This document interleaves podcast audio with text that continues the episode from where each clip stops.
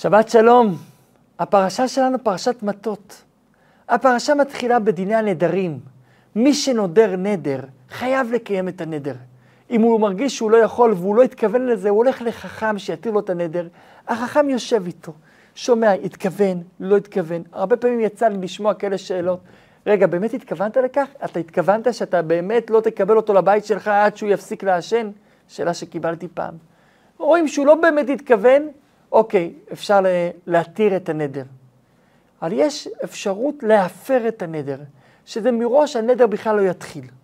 אם יש ילדה קטנה שנדרה נדר, הנדר הזה בכלל לא תופס. אבל אם מגיע, מעל גיל 11 עד גיל 12, אבא שלה יכול להפר לה את הנדר. הוא לא מקבל את הנדר הזה. אם היא מאורסת, כבר קיבלה את הטבעת של הקידושין, אבל עדיין לא מימשה את הנישואין שלה, לא נכנסה לחופה, היא צריכה הפרה כפולה של אבא שלה ושל בעלה. אם היא כבר נשואה, רק בעלה. אם היא גרושה או אלמנה, אין מי שיכול להפר, כמו גבר רגיל שרק רב יכול להטיל לו את הנדר. נדר זה לא בדיחה. גם נדר וגם שבועה, כשאדם מוציא מהפה, הוא חייב לקיים. אם הוא לא מקיים, זה עוון גדול מאוד.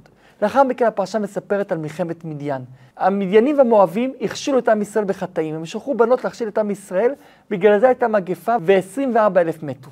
הקדוש ברוך הוא אומר, יש לנקום מהמדיינים את הנקמה של עם ישראל. למה לא מהמואבים? כי המואבים היו מאוימים, הם היו בטוחים שעם ישראל הולך לכבוש אותם, לכן הם לחמו בעם ישראל. אני לא מעניש אותם על זה, אני מבין את זה. את המדיינים, אני לא מבין אותם, הם בכלל לא היו מאוימים, הם גם לא באזור. מה אתם בכלל מתערבים? לכן יש לנקום את הנקמה דווקא מהמדיינים. סיבה נוספת, מהמואבים, בעזרת השם יצא מלך המשיח, שהוא צאצא של דוד המלך, שהוא צאצא של רות המואביה, לכן לא לגעת בהם, אנחנו צריכים את המשיח. המדיינים הכשילו אותנו, יש לנקום את הנקמה. הקדוש ברוך הוא מבקש ממשה, משה, לך תנקום את הנקמה של עם ישראל, אחרי זה אתה מת. משה רבנו שומע שהוא הולך למות. אחרי זה, הוא יכול לדחות את זה, לעשות את המלחמה עוד שנה, עוד שנתיים, לא. יש ציווי עם השם, הוא עושה את זה מיד. הוא אוסף את עם ישראל.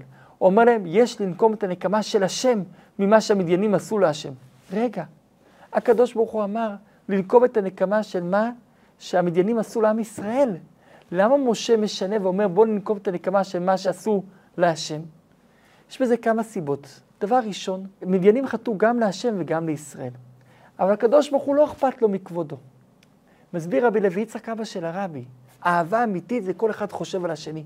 הקדוש ברוך הוא לא חס על כבודו, אכפת לו מהכבוד של עם ישראל. לכן אומר, לכו תנקמו את הנקמה של ישראל.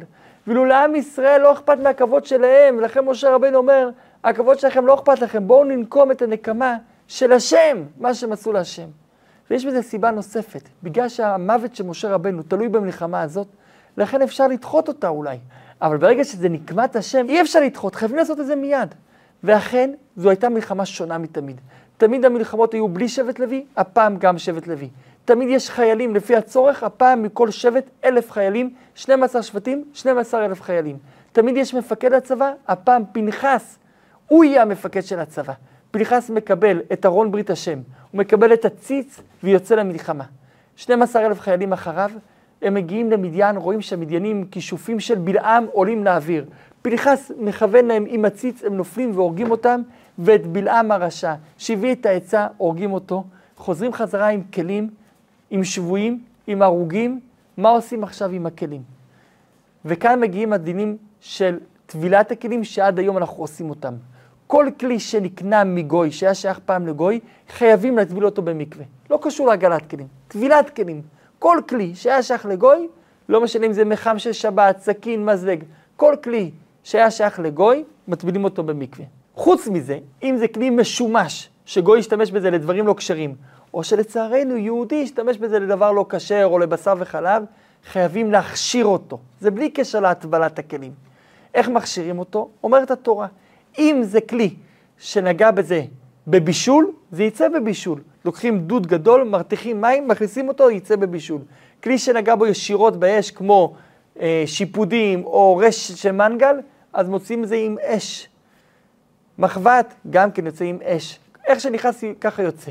אם ישתמשו בזה בקר, אז יוצא בשטיפה, במים קרים.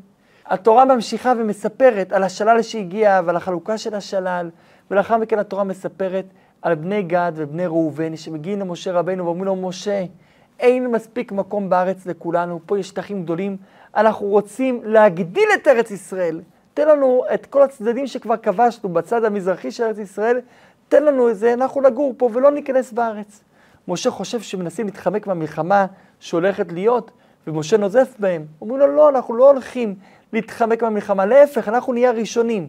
אנחנו הולכים ליישב את ארץ ישראל המזרחית, בנוסף למלחמה שנעשה על ארץ ישראל המערבית. משה נותן את זה לגד ולראובן, הוא לוקח את שבט מנשה וחוצה אותו לשתיים, חצי שם בארץ ישראל המערבית וחצי שם בארץ ישראל המזרחית. מסביר הרבי למה. משה שומע שהם רוצים להגדיל את הארץ. הוא אומר, אז אני אקח שבט אחד, נשים חצי פה, חצי שם, שני החצים מחוברים, ככה זה יהיה ארץ אחת, ולא תהיה שתי ארצות לעם אחד, אלא ארץ אחת לעם אחד. ולכן שבט אחד יחבר בין שני החצאים, ודווקא שבט מנשה, שקראנו בפרשה הקודמת, שהוא חיבב את הארץ עם לא צלופחד. השבט הזה שכל כך אוהב את הארץ, הוא השבט שיחבר ויגדיל את הארץ. ולכן שבט מנשה מתווסף לראובן וגד, חצי שבט בצד הזה, חצי שבט בצד המערבי, וככה ארץ ישראל גדלה, ובזה מסתיימת הפרשה. שיהיה לנו שבת שלום.